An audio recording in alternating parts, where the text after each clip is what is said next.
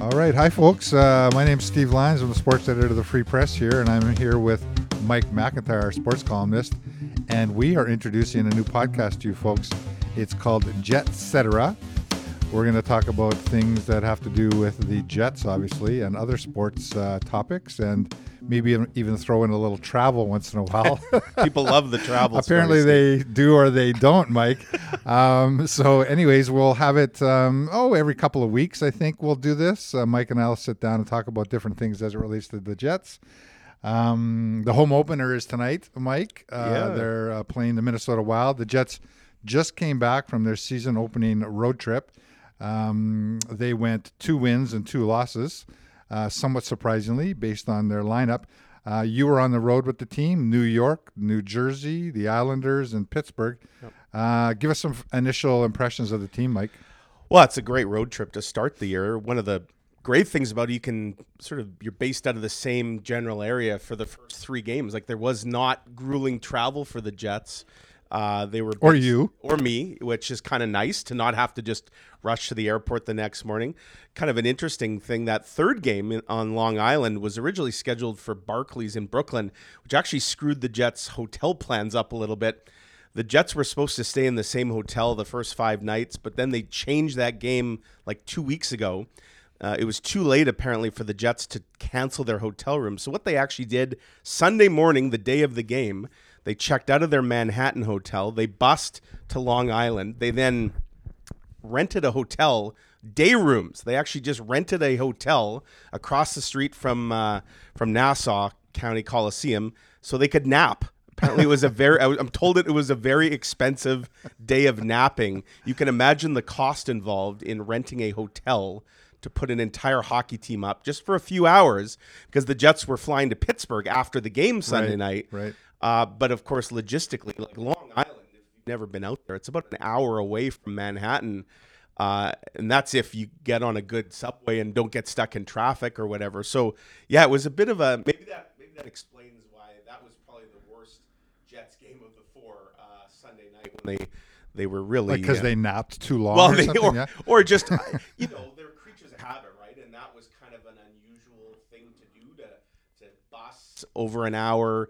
Uh, and then in a completely different hotel, just go and nap. Like it was, it was strange. It's not the way they usually do things. Um, but yeah, I mean, two and two. Uh, I wrote in my column today: Are you a glass half full or a glass half empty kind of person?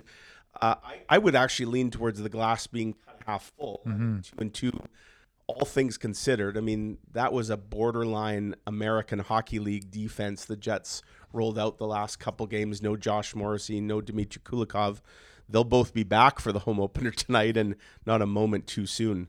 Uh, but yeah, I mean, the Jets, you know, it's so early in the season, so it's hard to say the quality of opponent. Like, is Pittsburgh going to be any good this year? I don't know are the Rangers or the Devils or the Islanders. So, you know, sometimes you almost need a few weeks to get a sense of, oh, that was a good team they beat, or that's a terrible team they lost to. Um, but two and two, same start as last season, bit of a different vibe in the city. Last year, everybody was talking Stanley Cup, right? Right out of the gate. And I remember when they were two and two, people were like, oh my goodness, this terrible start. Right. I get the sense two and two this year with the team they have. People are maybe at least a little more optimistic. Uh, on the ice, uh, one thing that I noticed, and uh, you tell me if you've heard anything about this, is I noticed a very different style of play Yeah. uh, from the forward group. Uh, Paul Maurice, I've heard him talking a little bit about this direct line thing, and that they were going to play a certain type of game this year, um, no matter who was in the lineup. They were really going to change the way they played, and and and and what I noticed um, was the forwards, especially, were skating in direct lines, passing in direct lines. Is this something that came up in camp? Is this something that Maurice sees as a change in the league, or what? I mean, it was very very effective because I got to tell you the the forwards looked very much relentless Yeah. and very much like the team of two years ago.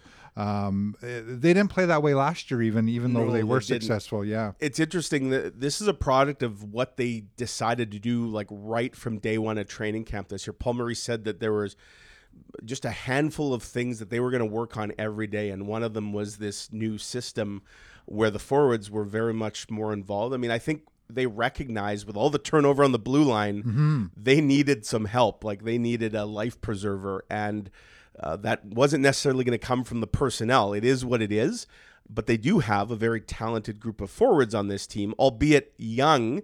And sometimes it can be very difficult, especially when you got young offensive players like the Jets do. I mean, Patrick Laine, Nikolai Ehlers, Kyle Connor, they haven't had to play a lot of defense in their careers, right? Every step of the way in their hockey careers, it's all they're they're the best defensive player on their team. It's all about scoring. Doesn't really work that way in the NHL. You need to be able to defend. You need to be able to help your D out.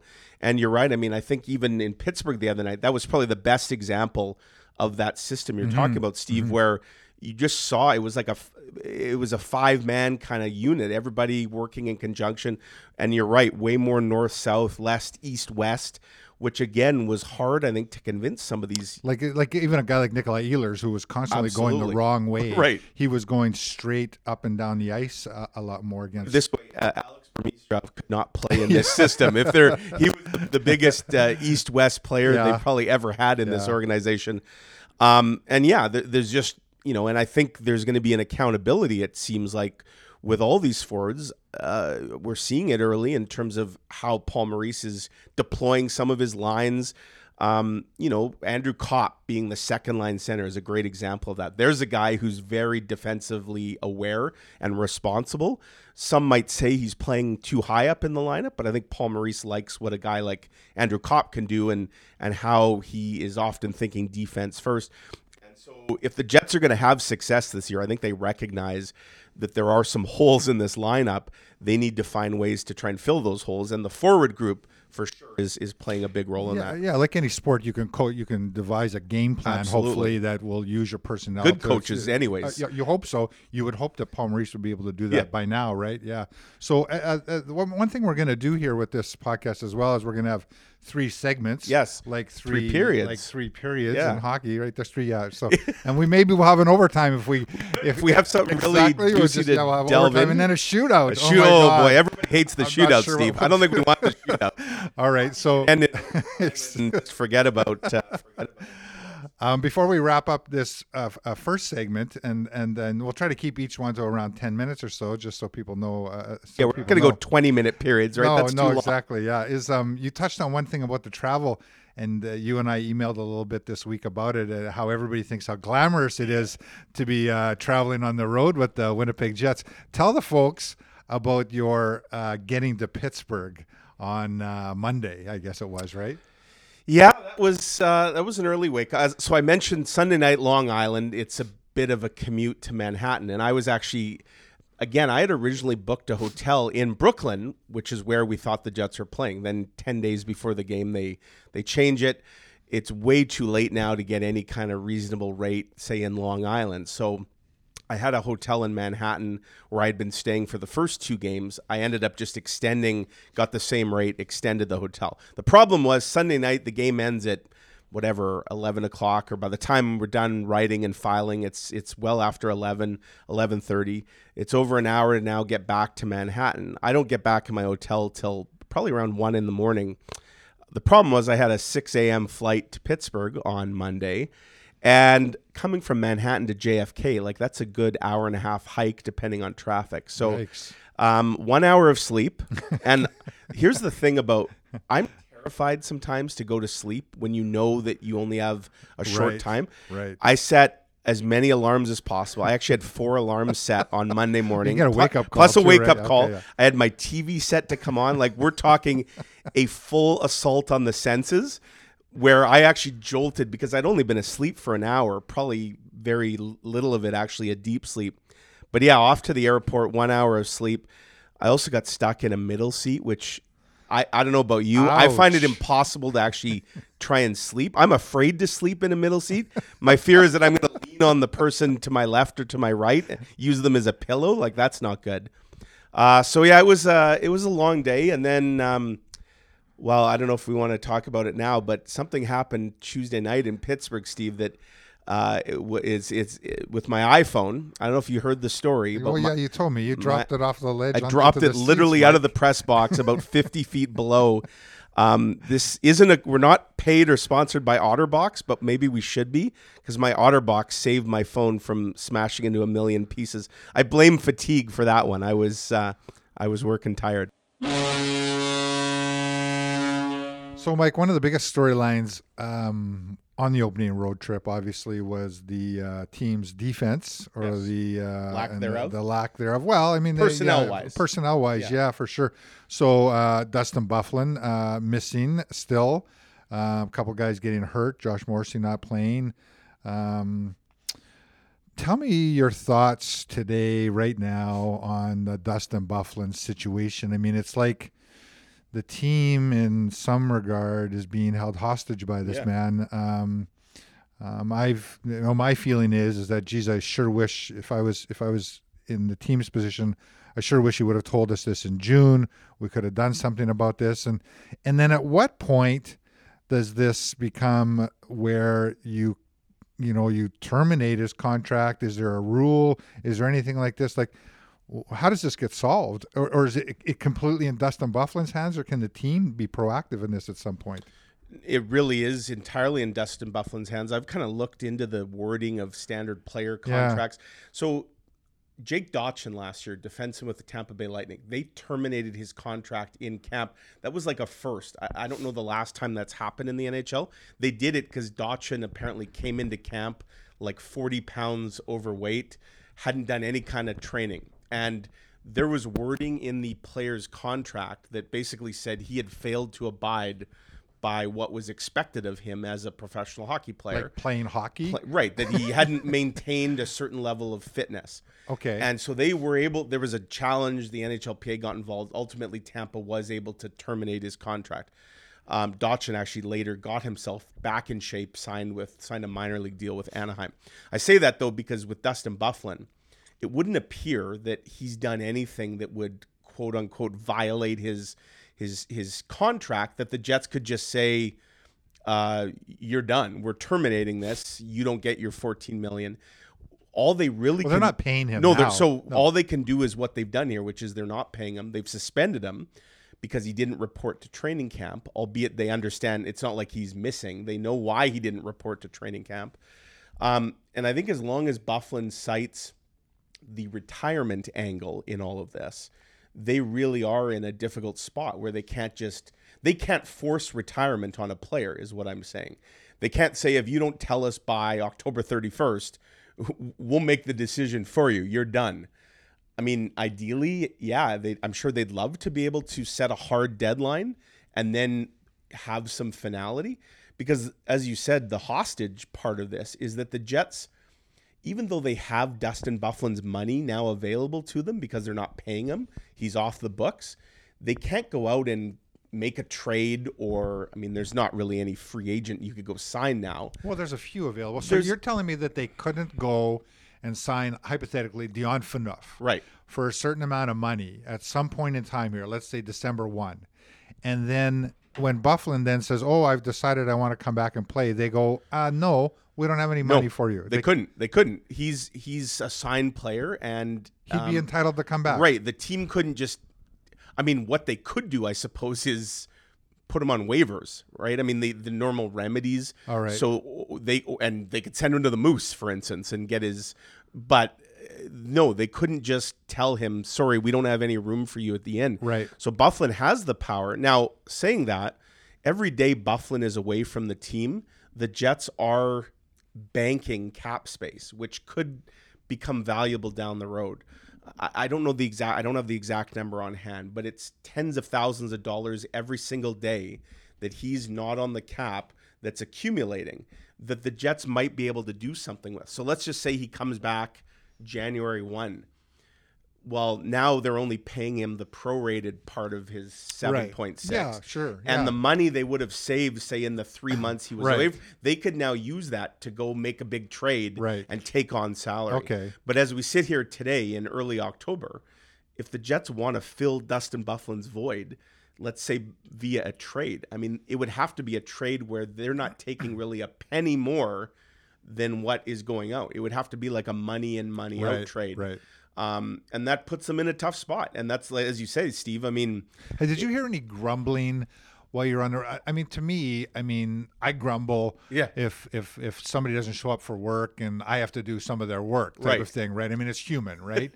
so, like, did you hear any type of grumbling while you're on the road? I mean, at some point in time, that wouldn't the teammates be going like, dude, like, you know, like, hello, Yeah. I mean, everybody said in said the right things in Of camp. We're gonna, supporting yeah. him. Blah Yeah, blah blah. Honestly, I get the impression out of sight, out of mind. Yeah. Like they just play. Right. A- And I mean, the other question on the whole Byfuglien situation let's say he decides tomorrow that, you know what? Okay, I'll come back and play. What in the world are they getting out of Dustin Byfuglien? There's an, I don't see any way they get value out of a Dustin Byfuglien now, who, by all accounts, didn't train all summer, didn't skate all summer.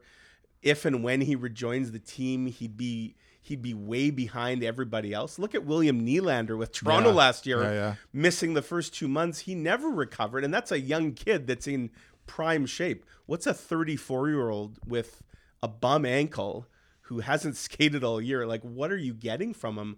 And that's what I mean. If you're the Jets, I don't think you can really have Dustin Byfuglien as part of your plans going forward, but you still do have to keep that, you know, that spot for him in case he decides. Um, it's a it's a terrible situation. Like you said, if they had known about this months earlier, I mean, did they re-sign Tyler Myers, Ben Yeah, Chiarot, Ben Chiarot. Jake Gardiner, who's had a great yeah. start with Carolina? There's all kinds of things they could have done. Instead, by finding this out on the eve of camp, you know, he walked into Kevin Cheveldayoff's office on the Thursday and dropped this bombshell, which to me that's the that's the part of all this that doesn't make any sense. Yeah, yeah. Okay, well, I mean, uh, who knows what's going to happen with this? I guess well, it's just been a great story for us anyway. Yeah. It's just been something to write about camp. Between the sure Laine makes- and Connor, and yeah, I mean, Laine and Connor. So they did sign. They both got decent contracts. Obviously, Connor got the long-term one. The Laine got the bridge deal. how about the fact Josh Morrissey got the A? Yeah, well, that's not surprising, really. No, except Um, they made it. They, they've they made it clear that even if Dustin Byfuglien came back, Josh Morrissey's still an alternate captain. Does that mean Byfuglien would be stripped of the A, or would they go with a Didn't they say they were going to alternate it on certain games and stuff like that? No, they didn't say he's that. Oh, permanent alternate captain. Okay. But again, you talk about leader. Did Dustin Byfuglien show really good leadership in how he handled this situation? I suspect if you gave all his teammates some truth serum, that I imagine there's a lot of them that aren't impressed at all. So I've, I, I- I mean, you maybe heard me say this before. I've never been a fan Yeah. of the leadership core here, Right. of the group of people that came from Atlanta originally. Most of them are now gone. Um, I was never a fan of the way of, of Andrew Ladd as captain. I was never a fan. I've never been a fan of Byfuglien's leadership. Um, I'm I'm not crazy about Blake Wheeler's wheel, uh, leadership. Uh, I think that it's good. I- always thought that the person who, the people who needed to lead this team were the Josh Morrisseys, Yeah. and the guy that I really thought that should have led this team, who's no longer on this team, who they said was going to lead this team, was Jacob Trouba. Now, Trouba, in my mind, if you're going to ever look back at the history of the Winnipeg Jets and look at a person who was mishandled Yeah. by the organization, it would be Jacob Trouba. Here's a guy that you and, and looking at him, watching him play that opening game against the Rangers. Oh my goodness! Did he ever love sticking it to the Jets? Totally. See his celebration after he Yeah. scored that. Jacob Trouba showed more personality and excitement in that goal celebration than he'd shown at any time in his Jets career. Yeah, there was a couple of times where I saw Trouba actually smile um, after he scored a goal for the Jets, and I was like, you know, like it's but this was over the top. Yeah, it, I, in my opinion, he was really mishandled from the beginning. Um, and this is a bit of a tangent here for me, is that, but I don't think they're ever going to recover. It's going to take a long time to recover losing Yeah. what, in my mind, is a stud defenseman that, um, you know, you drafted him, you developed him, you talked about how he was going to be the next Chris Pronger. He played like that. He was a hard edged guy. And he, yeah, he wanted significant money. Remember the big Yeah, yeah. contract thing? And and in retrospect, got it what if New they York. had given him that money then? Well, and again, we talk about Dustin Byfuglien. What if the Jets knew in April that Byfuglien was done? Yeah. Did they still trade Jacob Trouba? Exactly. I mean, he got eight million. Well, at that point, I think Tribble wanted Trouba- out, right. Because now he's got the girlfriend in the states. Yeah. And, or are they married now? Fiance. Fiance. Yeah, and she's So she's going to medical school. Things have and changed for Jacob Trouba For in sure. his life since when they had the opportunity to make Yeah. this guy a long term, you know, deal. I'll say this about the Trouba trade. I mean, it looked terrible at the time, the return, and I don't know if the Jets will ever. I mean, they always say, right, the when you lose the best player, you lose the trade. Absolutely Uh, that being said, I think Neal Pionk's looked pretty serviceable through four games, serviceable. and yeah, which maybe is all you can. Uh, but Ville Heinola might be the wild card in all this, right? Like the 18 year old looks like Yeah, now, that being said, that was the Jets' original draft pick that Yeah. they traded for Kevin Hayes. Right. So you do kind of have to look at the big picture uh, of that the Jets got their own pick back. they were going to get that guy anyways if they hadn't traded Right. for Hayes. Yeah, Uh, but still, maybe that will make it a little more palatable for Jets fans if Heinola and Pionk both go on to have really good careers with the Jets. You say, well, we got some good value back, and obviously we saved some money, which. Let's face it, that Trouba money may have been used to sign Laine or Connor Yeah, or yeah. Josh Morrissey to the extension he got. But time will tell. uh, time will tell. We'll talk indeed. about it again on Jetcetera. Absolutely. Good segue. All right, Mike. Uh, it's the third period um, of our, our third segment of Yeah. the Jetcetera here, and I think what we'll try to do uh, going forward is is to talk about some other sports This or is the other Cetra hockey. part. This is the we did the Jets part. Now it's the Cetra. exactly. Yeah. Whatever that means. Uh, so what- who invented that word? I'm not sure where. Uh, we'll have to Google it. Yeah. Get on the get on the Googly and find out uh, how Cetra ever came about. So big news Yeah. um, uh, yesterday here in Bomberland. Uh, uh, the blue and gold go out and finally, finally sign a uh, or trade for a veteran quarterback in Zach Collaros. Um, the Bombers have been out without a veteran quarterback since Matt Nichols got hurt. He's done for the year with shoulder surgery. They've been trying to uh, get by with uh, second year player Chris Streveler, Yep. who has been um, uh, ineffective. He's a running back. He's disguised a, he's a a, quarterback. He's a he's a very good running back. good disguised as a back. quarterback. Yeah. Listen, he's won a couple of games. He's showed some things. Um, but They're on to him now, right? Like I teams have so. figured out what he does. Right. It seems like maybe he fooled everybody early, but everybody's now they know what they're getting Well, yeah, and- I think so. And the, and the game plan has been weird too, in that they've gone away from his strengths. I'm not. Uh, yeah, I mean, we could go on and on about the the, the troubles in. He had more in- in- carries in than Andrew Bombers. Harris last week. He did. which is yeah, ridiculous. Yeah, exactly.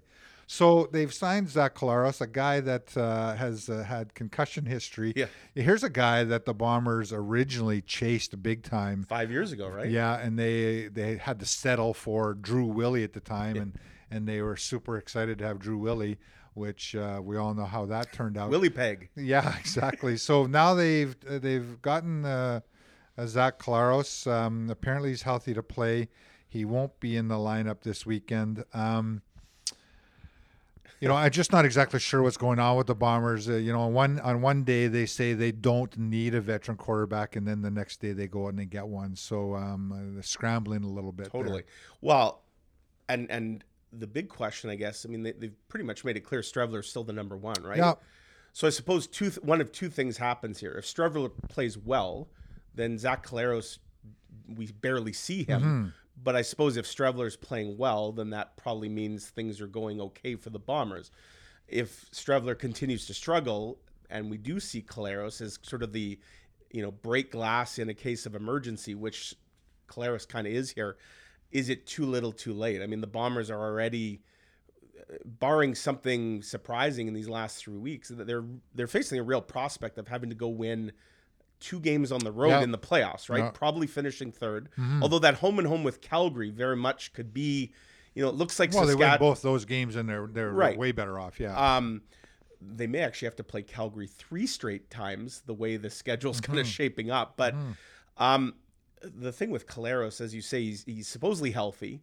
Sounds like though he, I mean, is he one hit away from kind of being done? Well, he kind of always is. It Yeah. seems like it's unfortunate. The guy's a real talented quarterback, and he has these concussion issues. And you know, we saw that here in Winnipeg with a guy named Buck Pierce, who was a really talented quarterback and just couldn't stay, Right. Couldn't keep his head, you know, I wonder healthy. if we will see them. Maybe not this week, of course, but the last two weeks, and then if once they get to the playoffs, if they will try to work them both in. I mean, I thought when the Bombers were most effective when Matt Nichols was healthy is Yeah. when they'd they'd also give you a healthy dose of Streveler, Mm-hmm. really change things up. and that I think had teams defensively kind of guessing or on on on their toes. Um, so maybe they work Collaros in a little bit, and then I think they, they- become I a two-headed monster. I think they need to see what they have in Zach Collaros a little bit, if, if even if it's not this year for next year, because I, I really don't see them going forward with Matt Nichols. I mean, here's a guy that has uh, been hurt in consecutive Two seasons years, now. major injuries. Uh, major injuries, not getting any younger. Not getting any younger, you know. And, and are, are you gonna? He's he's a free agent. Like his contract is up at the end of this year. You know, he's making four hundred thousand plus a year. Like, there's just no way you can commit to that It's guy. incredible, So, isn't it? I mean, I think at the start of the year, everybody thought the Bombers had to pick between one of Nichol, Nichols or Streveler. Mm-hmm. They're both free agents. Wouldn't it be something if the decision ends up being neither? it should be right, Frankly, and, and that's yeah. I think you know there were there were people celebrating when Nichols went down, right? People Streveler fans who said Yeah. this is his time Yeah. to shine, yeah. And I think the the roses come off a little bit. Yeah, I had a guy. There's a guy that I know. He used to be a reporter for the Globe and Mail, and he I bumped into him about a week, a week before Streveler, uh, uh, after Nichols got hurt, and he says, "Chris Streveler is the greatest young quarterback I've seen come into the league since Matt Dunnigan." And I looked at him, I go, "You're crazy," and he was like insistent on it. And so um, I hope he's listening. Yeah, yeah, yeah. Shows what you know. But, there, there, there, there are other really, there are other really good young quarterbacks in the league who will be free agents this offseason, who the Bombers should pursue.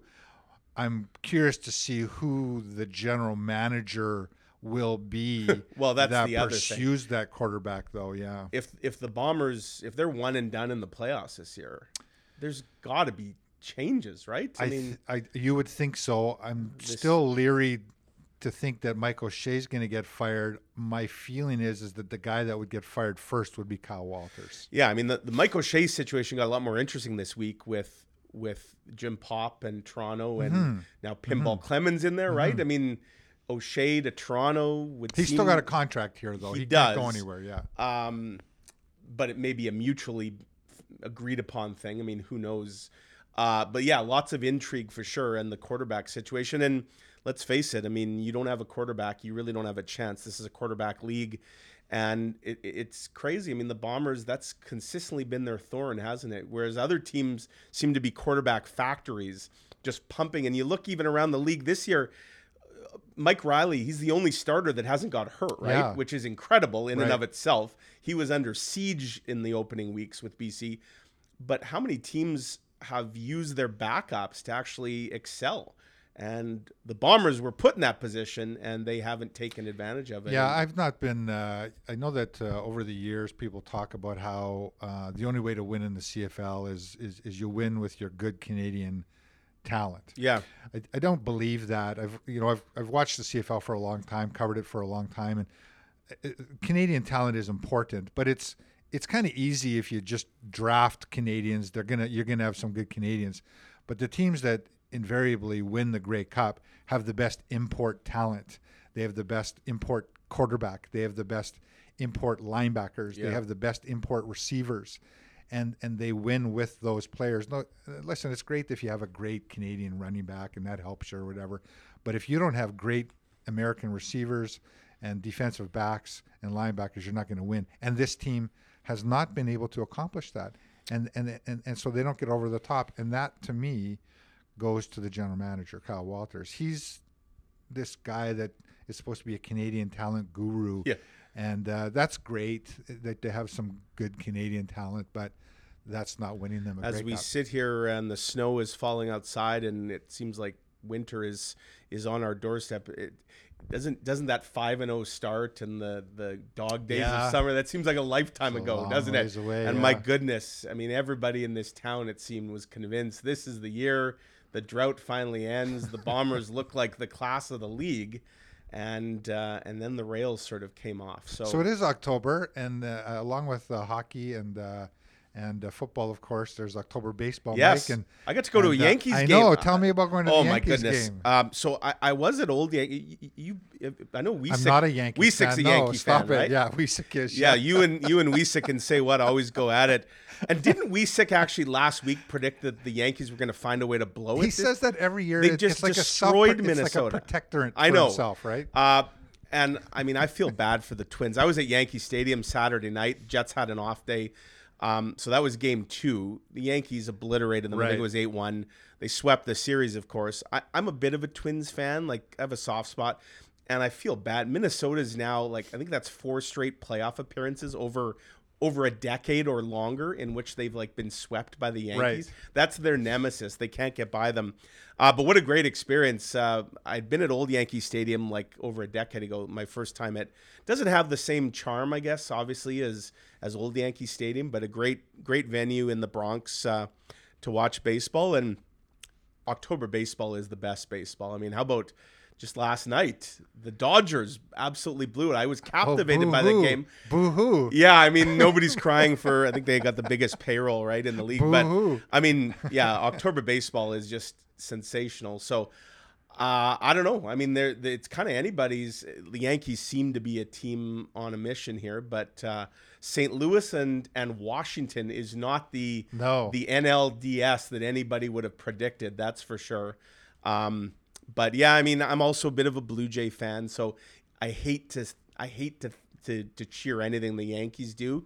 Got to be impressed. That lineup they have, that's a murderer's row out there, and it was quite something to see all these guys, you know, in person play at Yankee Stadium the other day. Uh, well, good for you. Okay, so uh, folks, that's um, that's a wrap pretty much on our first episode of Jetcetera, our new podcast Yes. featuring me, sports editor Steve Lyons, and him, the guy sitting across That's from me, me. Mike McIntyre, our sports columnist.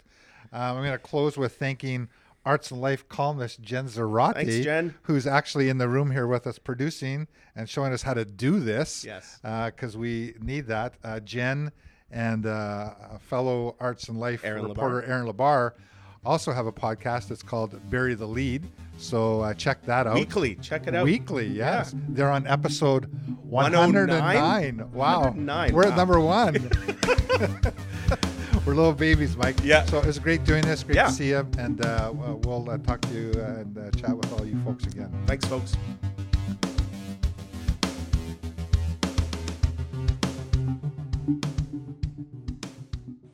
Música